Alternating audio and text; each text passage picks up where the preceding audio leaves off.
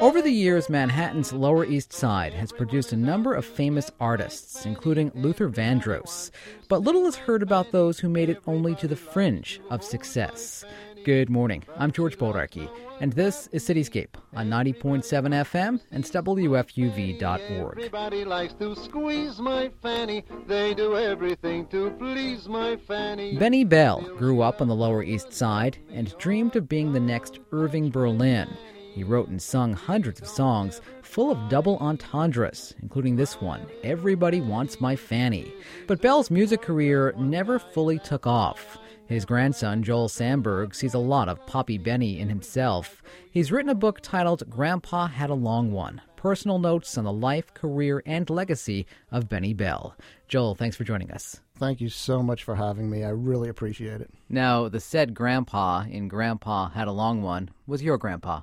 He was my father's father, my paternal grandfather, so you can't get more direct than that, huh? First of all, explain the title of this book because it could go in a few different ways. Grandpa had a long one. It can go in even a new direction than it couldn't go a couple of weeks ago. Now that I am a grandpa, just, Ah. just became one about three weeks ago. Congratulations.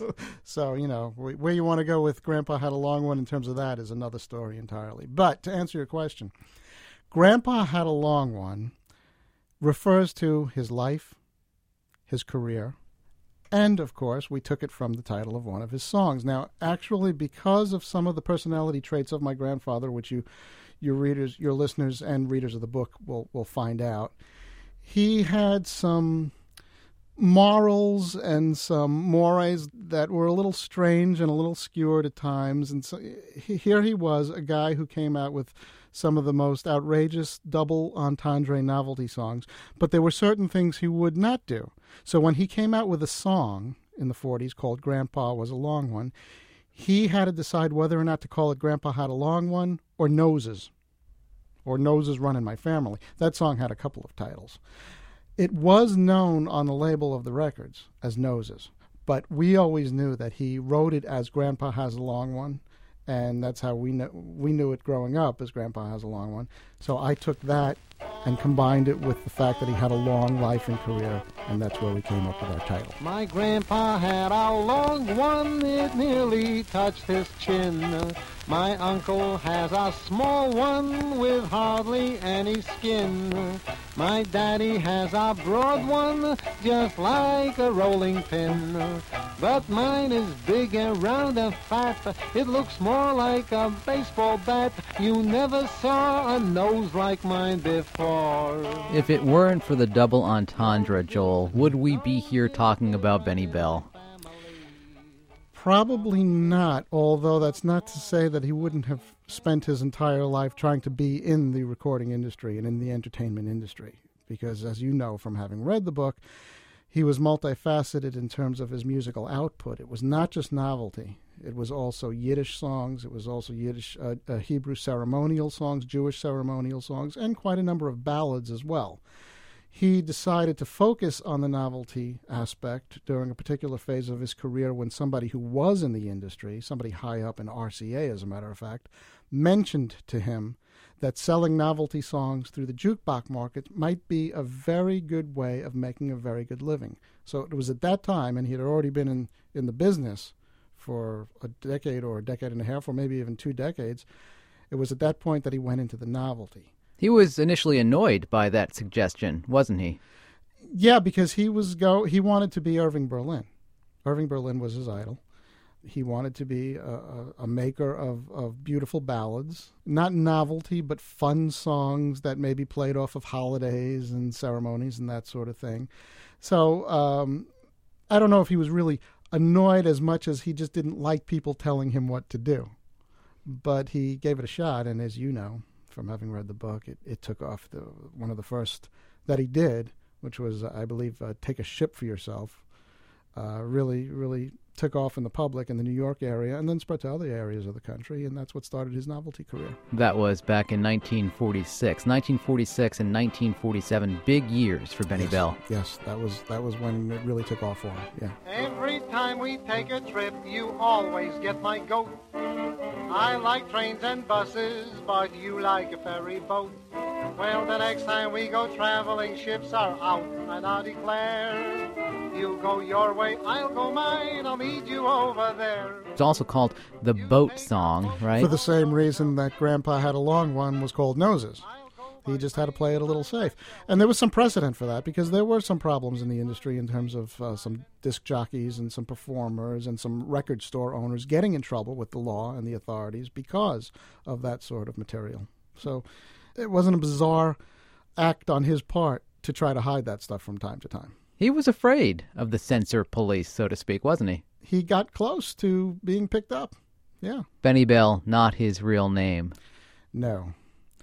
It was a very alliterative way of, as we discussed before, of coming up with something that would not get his family into trouble, since he also had another really strange and fascinating character quirk, which was that despite everything else we've talking about we've talked about so far in our conversation, he thought that he was going to be a multi-zillionaire, famous, worldwide, world-renowned entertainer.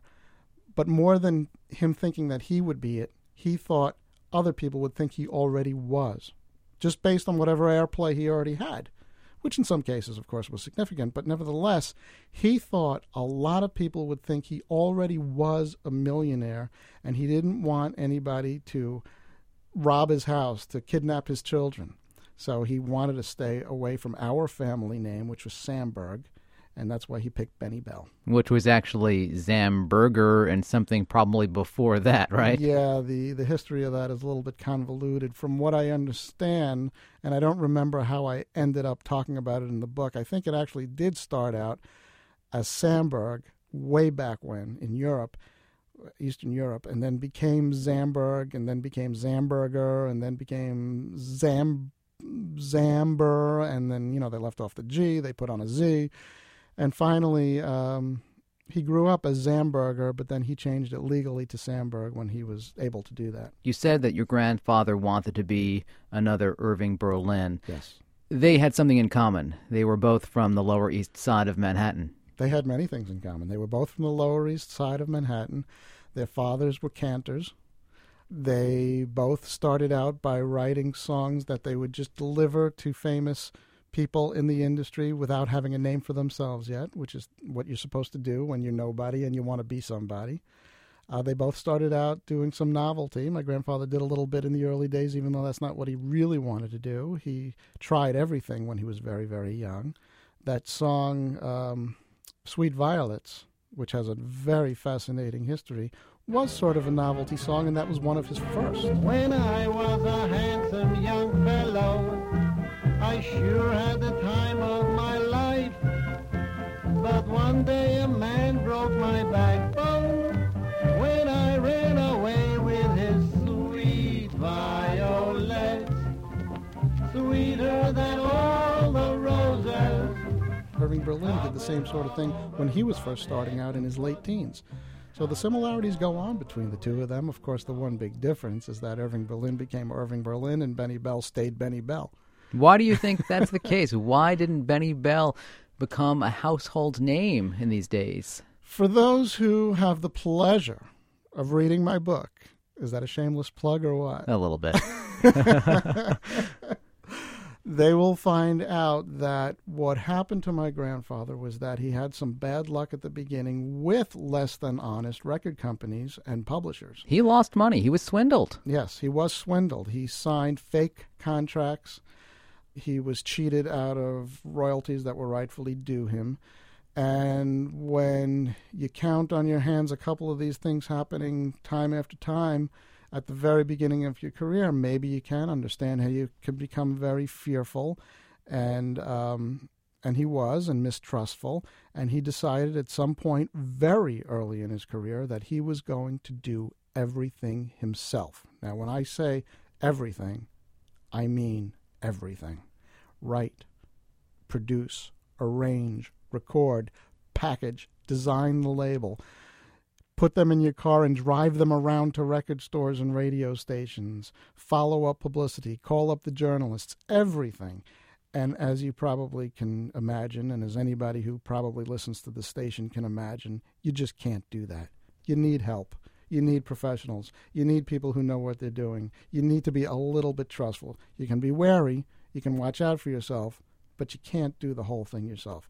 He never violated that principle, and because he never violated that principle, he never got to the level that he that I think and that a lot of people think he, he deserved to be at. When he put out that hit, Take a Ship for Yourself, he finally had a record people wanted to buy, but he didn't have copies to sell them.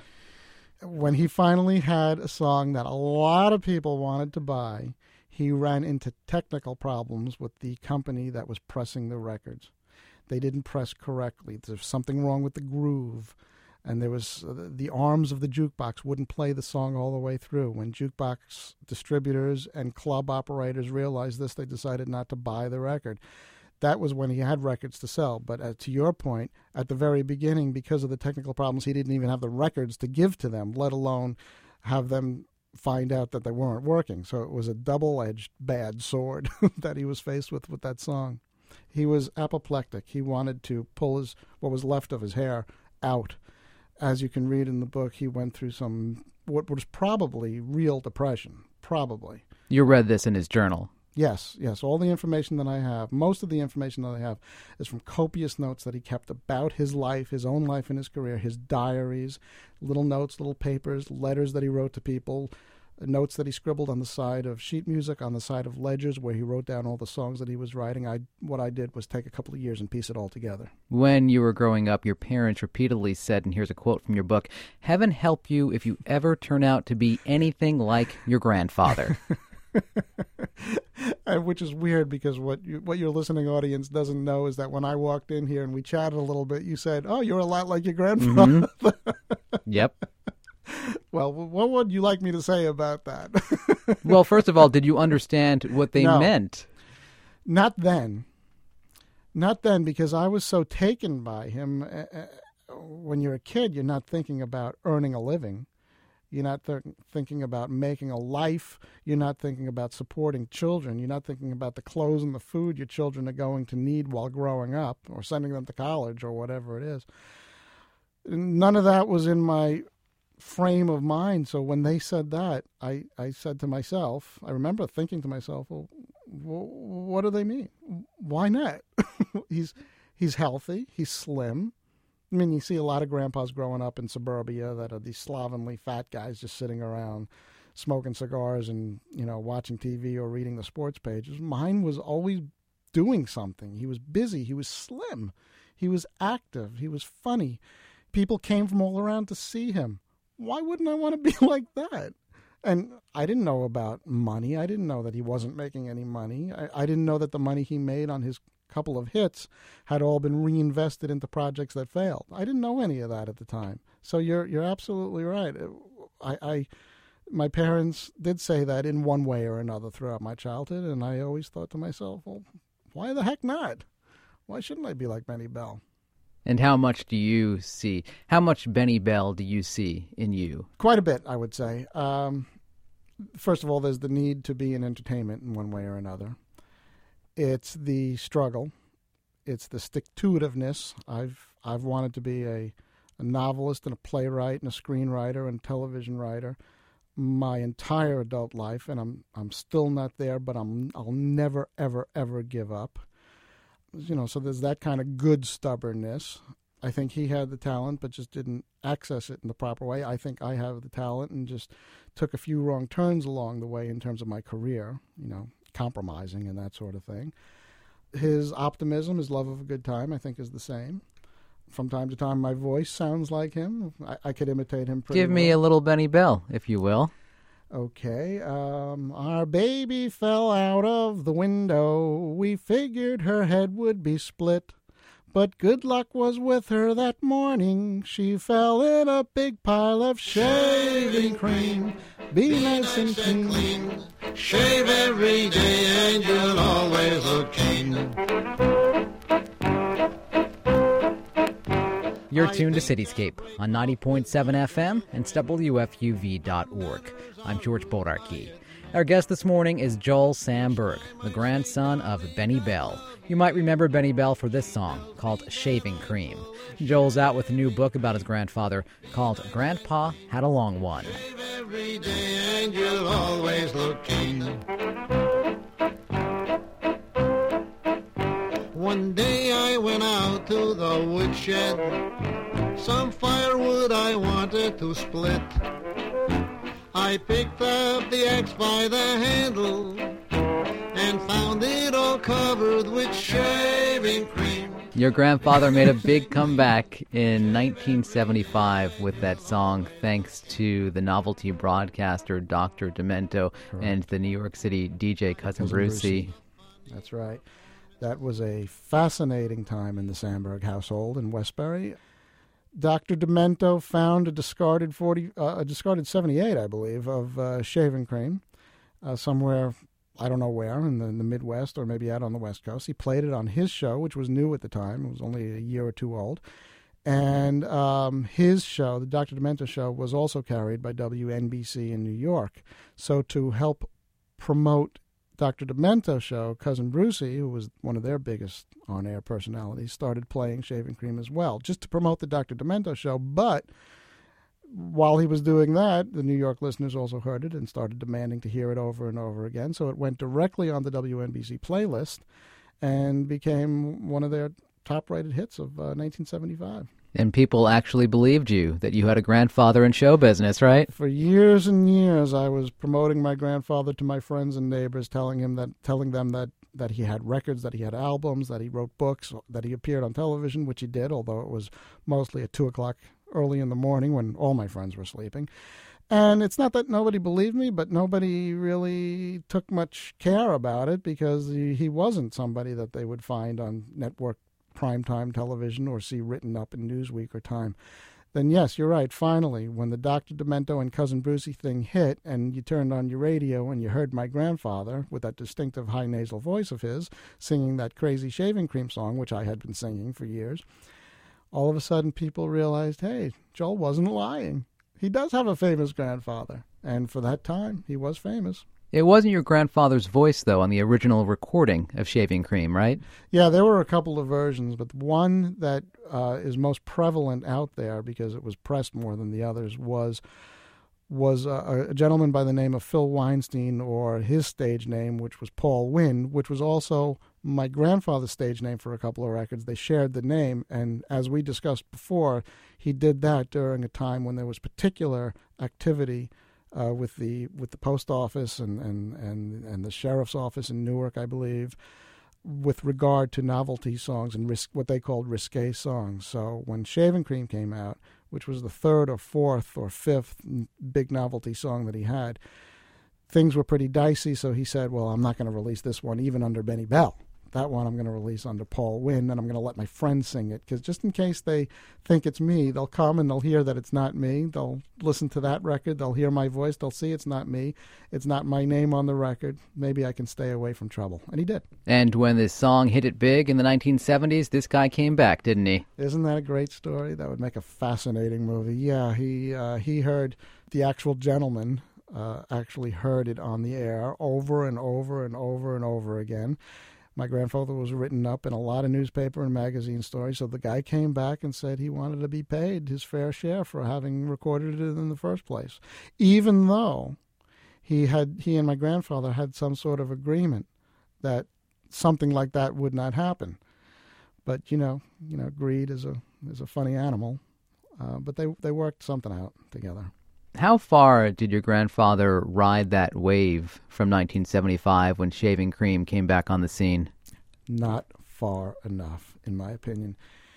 He was visited by the same old demons, which was distrust, paranoia.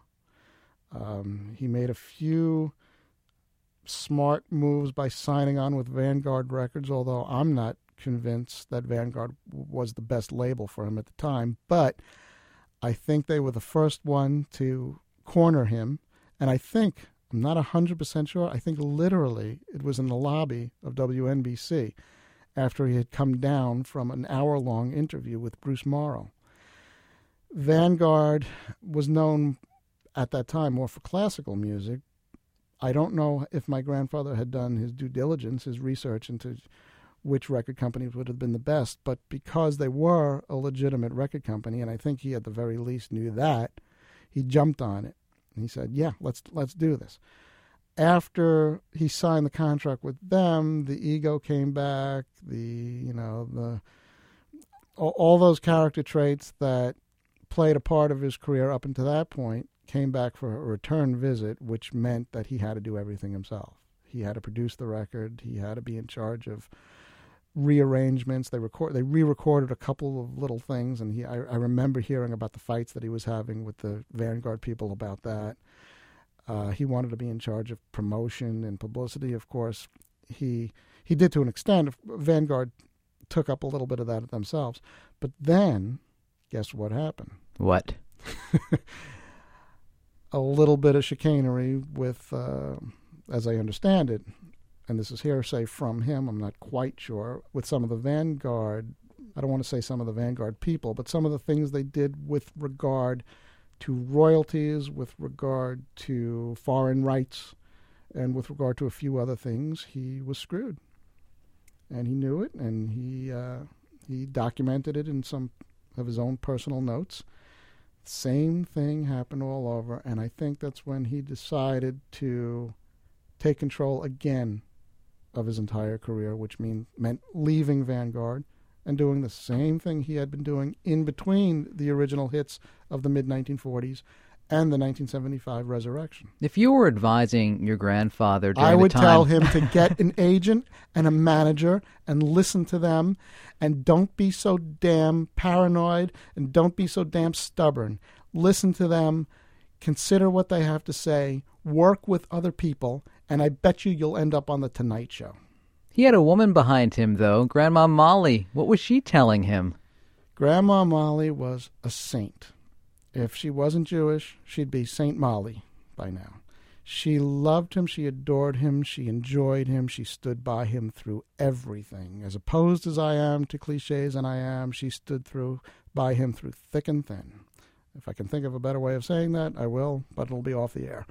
She was a wonderful woman who I guess realized that was her fate.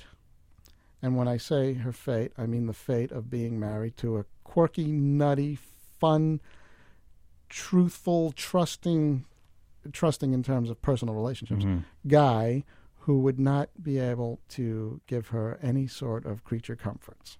They lived in a small, small Brooklyn apartment, two of them that I remember growing up. Spare furnishings, were never able to take vacations, uh, didn't have much of, of anything. Uh, there was nothing luxurious about their lifestyles.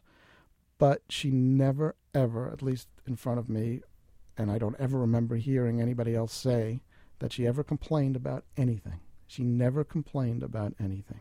As we mentioned, your grandfather grew up on the Lower East Side of Manhattan, and he was very interested in the homeless population on the Lower East Side. Yes. He wrote songs about the bums of the Lower East Side, the bums of the Bowery. Several songs, yes.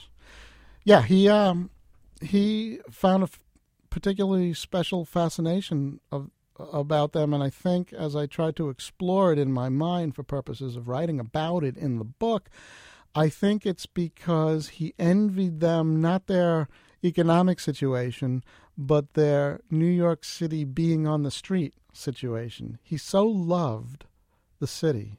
He so li- loved Manhattan and Brooklyn that he envied anybody who got to see it day in and day out, 24 hours a day, and who better than the bums.